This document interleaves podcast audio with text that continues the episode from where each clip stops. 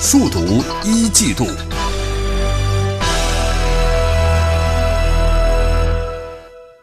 数读一季度聚焦中国经济一季度成绩单。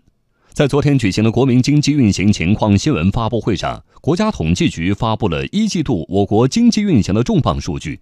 一季度 GDP 同比增长百分之六点八，实现良好开局。经济之声记者童亚涛、吕红桥报道。一季度，我国国内生产总值为十九点八八万亿元，同比增长百分之六点八，增速与去年四季度持平。国家统计局新闻发言人邢志宏介绍，一季度我国经济运行依然是稳字当头。今年一季度，我国经济运行的整体态势是稳的，我国经济增长百分之六点八，这个增速跟去年四季度持平，经济增长率呢已经连续十一个季度稳定在。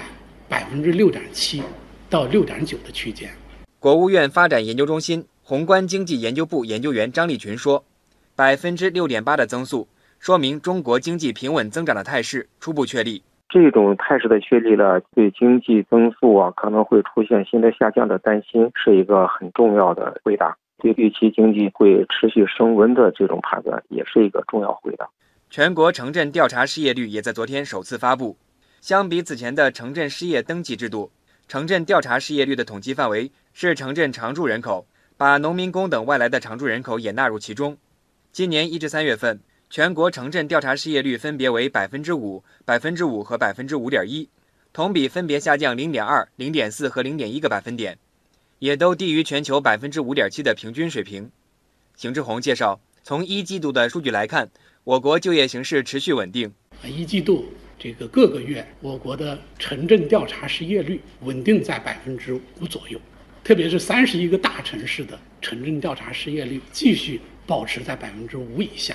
外出务工的农村劳动力比上年同期增加了一百八十八万人，同比增长了百分之一点一，就业比较充分，这也是我们经济稳定运行的一个重要的标志。就业稳定后，人们的钱袋子是否鼓了呢？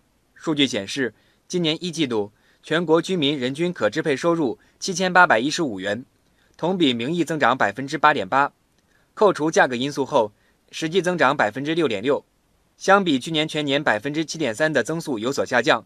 不过，邢志宏解释说，这主要是受价格因素影响。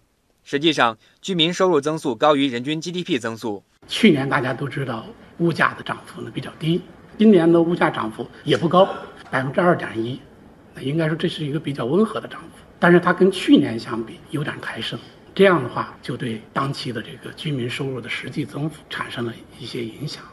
实际上，我们看到一季度我们的居民收入增长百分之六点六，这个增幅高于人均 GDP，它表明我们的收入增长跟经济增长还是同步的。